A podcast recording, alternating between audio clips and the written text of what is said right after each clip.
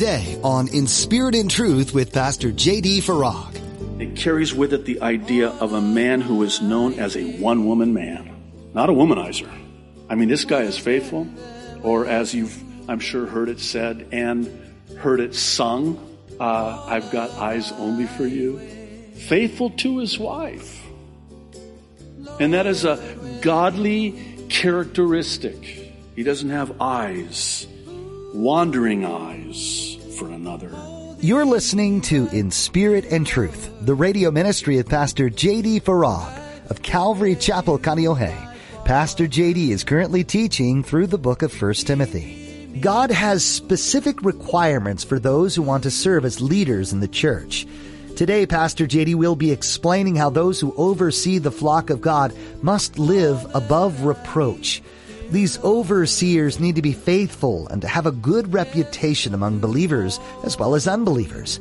Now, be sure to stay with us after today's message to hear how you can get your own copy of today's broadcast. Subscribe to the In Spirit and Truth podcast or download the In Spirit and Truth iPhone or Android mobile app. But for now, here's Pastor JD in 1 Timothy chapter 3 with today's edition of In Spirit and Truth. In verses 1 through 7, Paul starts out with the godly characteristics for those who are overseers. Now, depending on what translation you have, uh, overseers basically refers to those who are pastors and or elders who have the spiritual oversight of the flock of God. These are the requirements, prerequisites, if you will, for anyone desiring. And when Paul says, he's actually kind of echoing what James said about those who have that desire.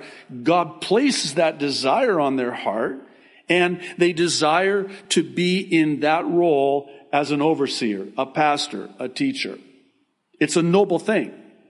It's a good thing.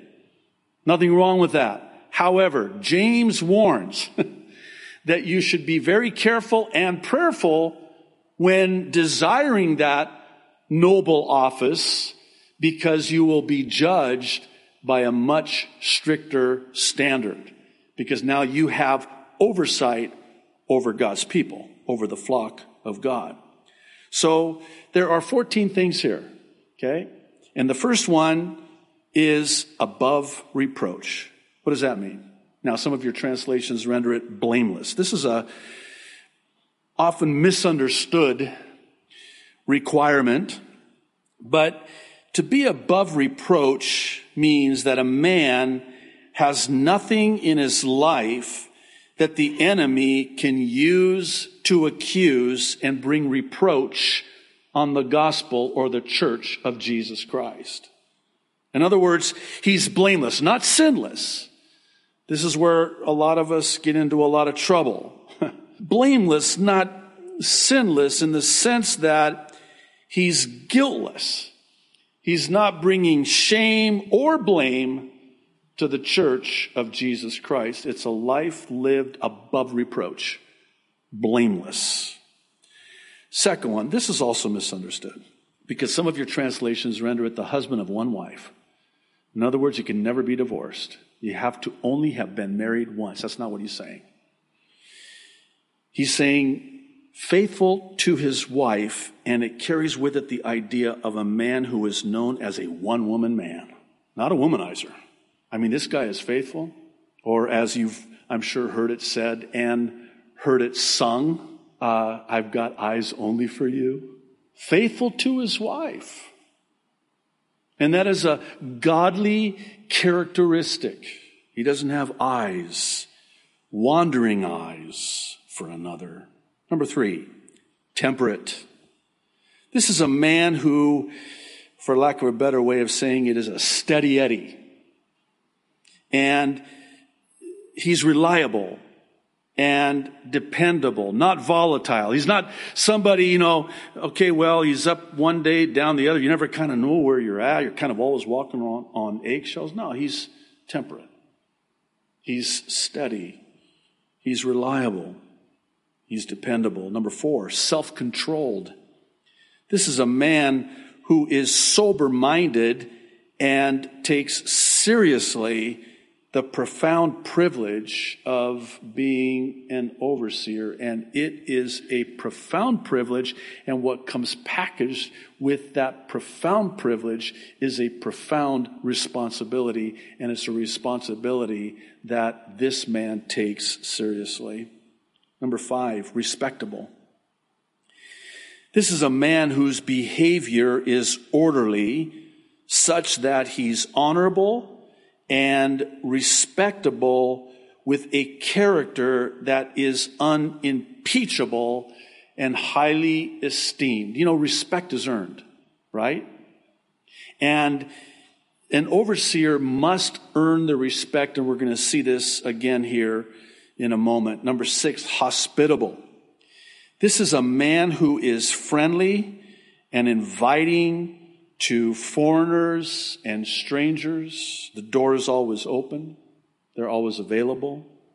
Number seven, and this is a, this one is probably right up there with the most misunderstood. And if you'll just bear with me, I want to explain this one because uh, it's able to teach. Now, this would imply that they have to have the gift of teaching able to teach.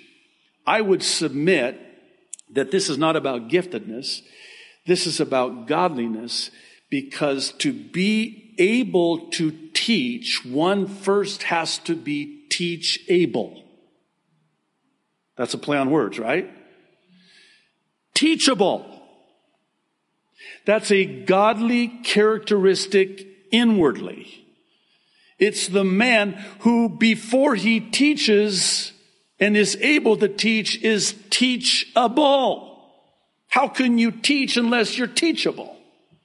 We had an acronym on the mainland many years ago. Uh,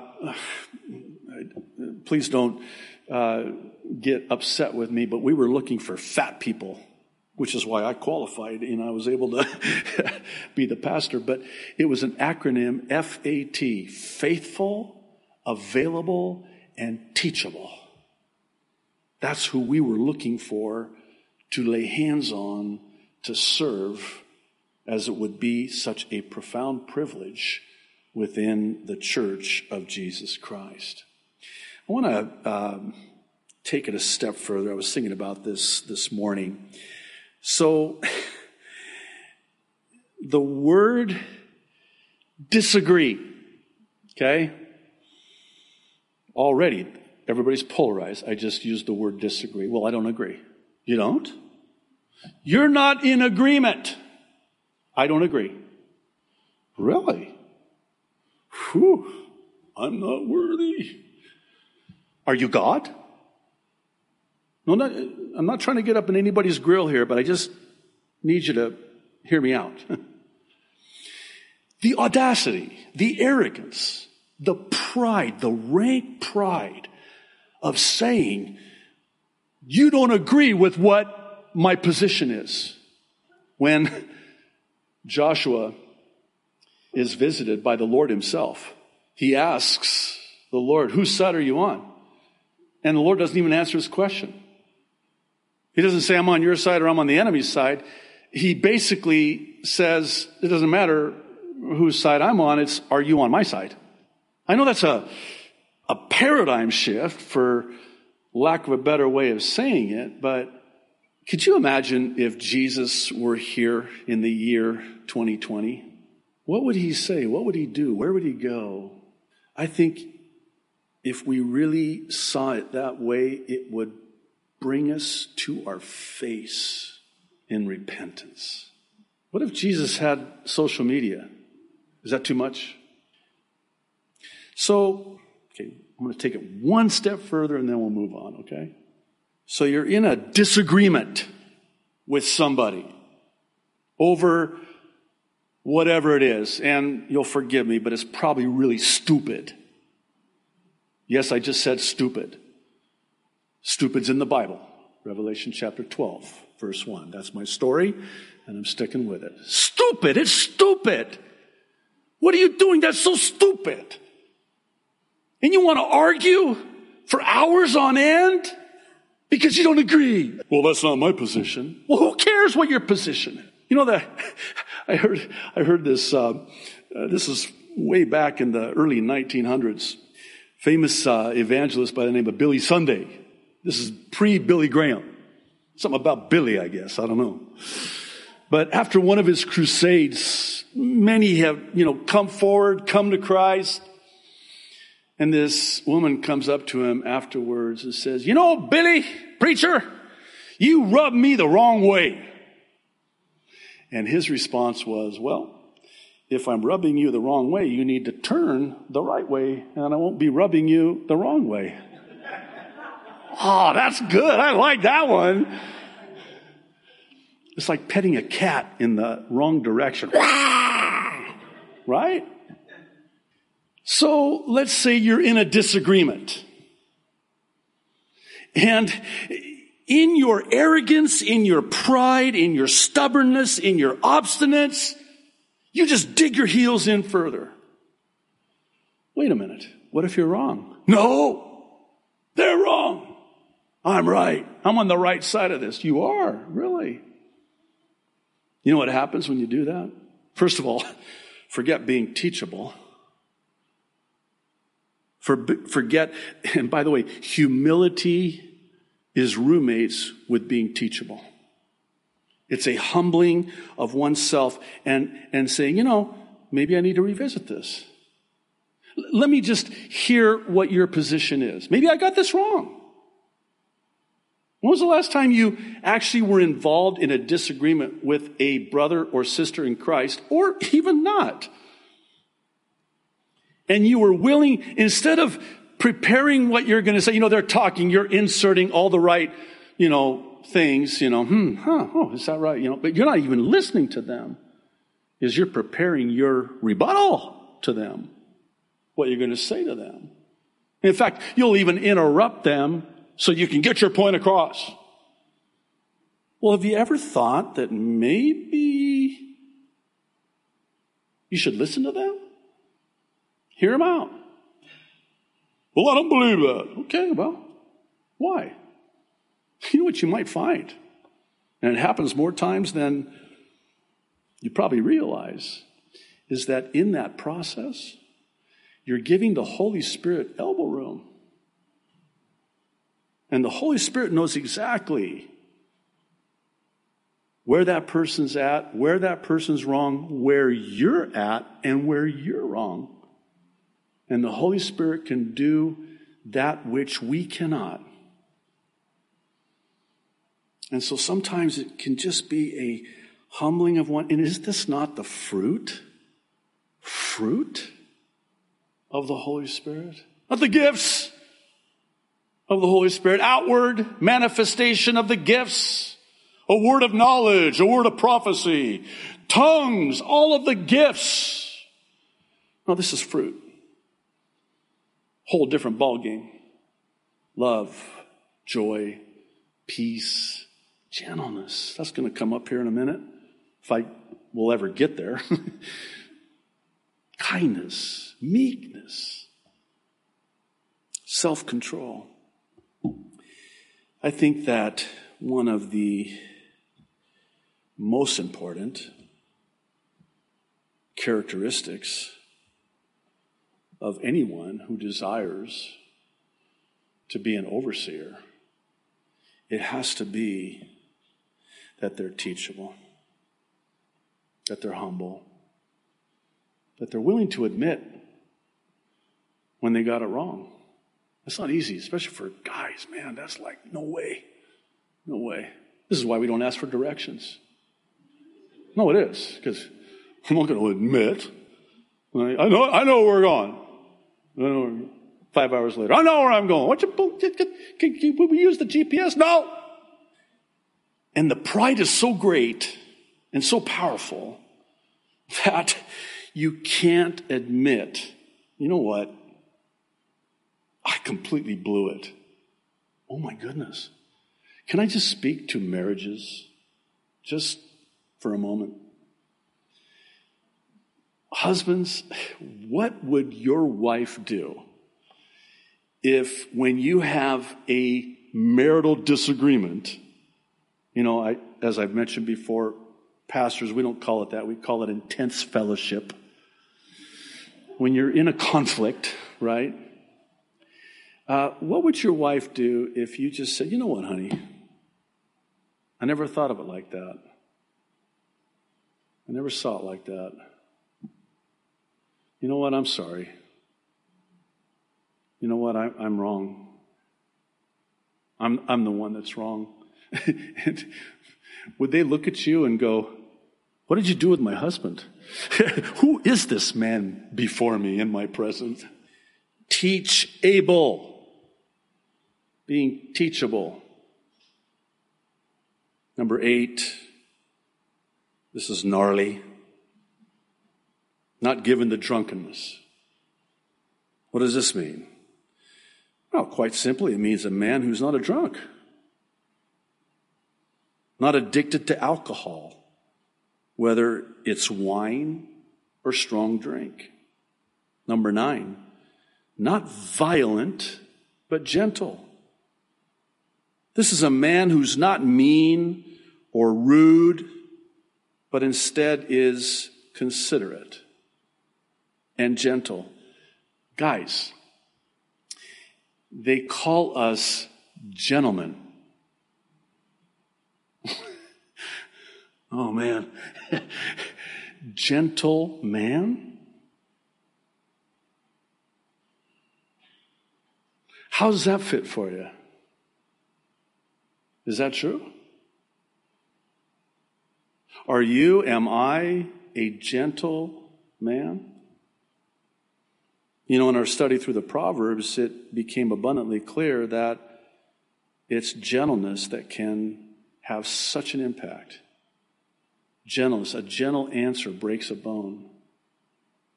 When you're angry and mean, no, gentle. And isn't gentleness too a fruit of the Holy Spirit? Number 10, not quarrelsome. I see this as a man who's not looking for a fight. You know, there are some guys that just like to fight. I think it's adrenaline.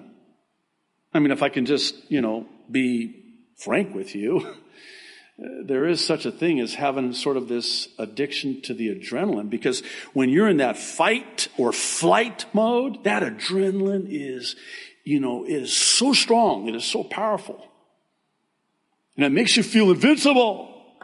It's a God given thing, but to the extreme, you can get addicted to that feeling, that adrenaline. And man, when you get into a good argument, I mean, you're just looking for a fight because you're looking for that adrenaline rush. You know, there are adrenaline junkies. They may not be in the context of fighting, but this is why you have people that do things like jump out of airplanes. That's an adrenaline rush. Why do you think we go to the water park and go on those rides that rearrange all of your internal organs? Oh my goodness, the last time I was at a at the water park, I don't know how long ago it was now, my my daughter says, Hey Baba, let's go on this ride. I'm looking at that thing going, No, no, no. you know, you get off a ride. Or when, when they have the, you know, the, the, the fair, the state fair, and they have that, that one uh, ride. We went on that uh, ride. It's called uh, Pharaoh, or it's an Egyptian thing where it's this, you know, big thing that goes back. And I must be the Egyptian in me, I don't know. But so it goes up and then, you know, up and then, then it goes faster and I mean, you would think, you know, looking at it, it's like, yeah, I could do that. You get in that thing, you're going, what am I doing? I mean, you get off that thing, you're like, okay, I hope that's my kidney. and that's my liver. They're back in the right spot. You're kind of feeling around in there. It's all about the adrenaline. And we have to be oh so careful when it comes to just looking for a fight, wanting a fight.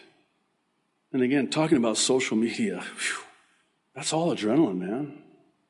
And it's fueled by pride. Number 11, not a lover of money.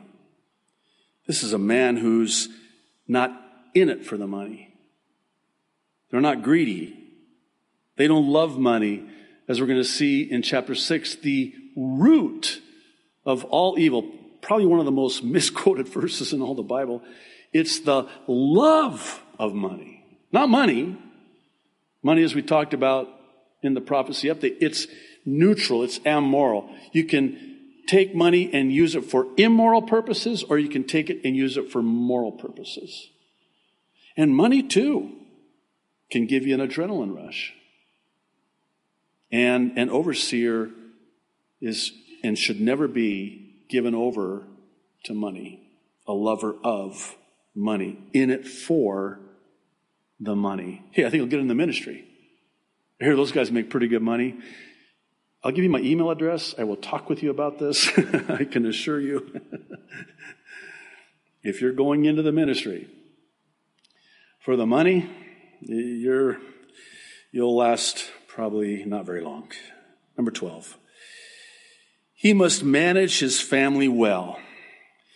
This is a man who is respected by his wife, and his children respect him and obey him and see him as a man of God, a godly husband and a godly father. Not a perfect father and not a perfect husband, but a godly husband.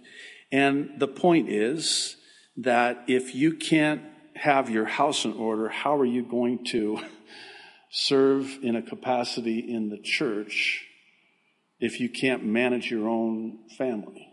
How are you going to manage in the church? Number 13 is very interesting.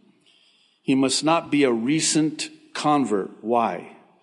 Because again, you put somebody prematurely into a position of leadership for which they are ill prepared, and it will go to their head, and you will be party to their fall. Their fall is on you. If you lay hands on anyone suddenly, and here's, here's what it looks like. You, you put somebody in a position, they don't have the character. They might have the giftedness. You think, man, that guy, whoo, are we fortunate to have him? Ah, be careful what you, what you ask. I would rather have somebody that is godly inwardly than somebody who is gifted outwardly. Because it's not long before they just collapse and, and falter and fail and fall. And you're setting them up because then the enemy comes in and starts putting thoughts in their mind like, hey, they gave you a set of keys. Oh man, keys can, I mean, change. We're so glad you joined us for this edition of In Spirit and Truth with Pastor J.D. Farag. If you haven't yet found a church home, we'd like to encourage you to make that a priority. A church family is a source of support, comfort, and most importantly, faithful prayer warriors. Paul wrote the book of 1 Timothy with this in mind. He knew how important it was to have the support and prayers of other believers in Christ. Church is also a place you can serve and encourage others too. If you're in the Kaneohe area, you're always welcome to join our church family. At Calvary Chapel Kaneohe, we meet on Sundays and Thursdays for a time of worship, fellowship, and in-depth Bible study with Pastor JD. You can find service times, directions, and more at our website in spiritandtruthradio.com. While you're there, be sure to check out Pastor JD's additional teachings as well as his Mid-East prophecy updates an accurate look at what the Bible has to say about this time in our world. You can also find Pastor JD's ABCs of salvation there. This is a great tool to share the simplicity of the gospel message with friends and family.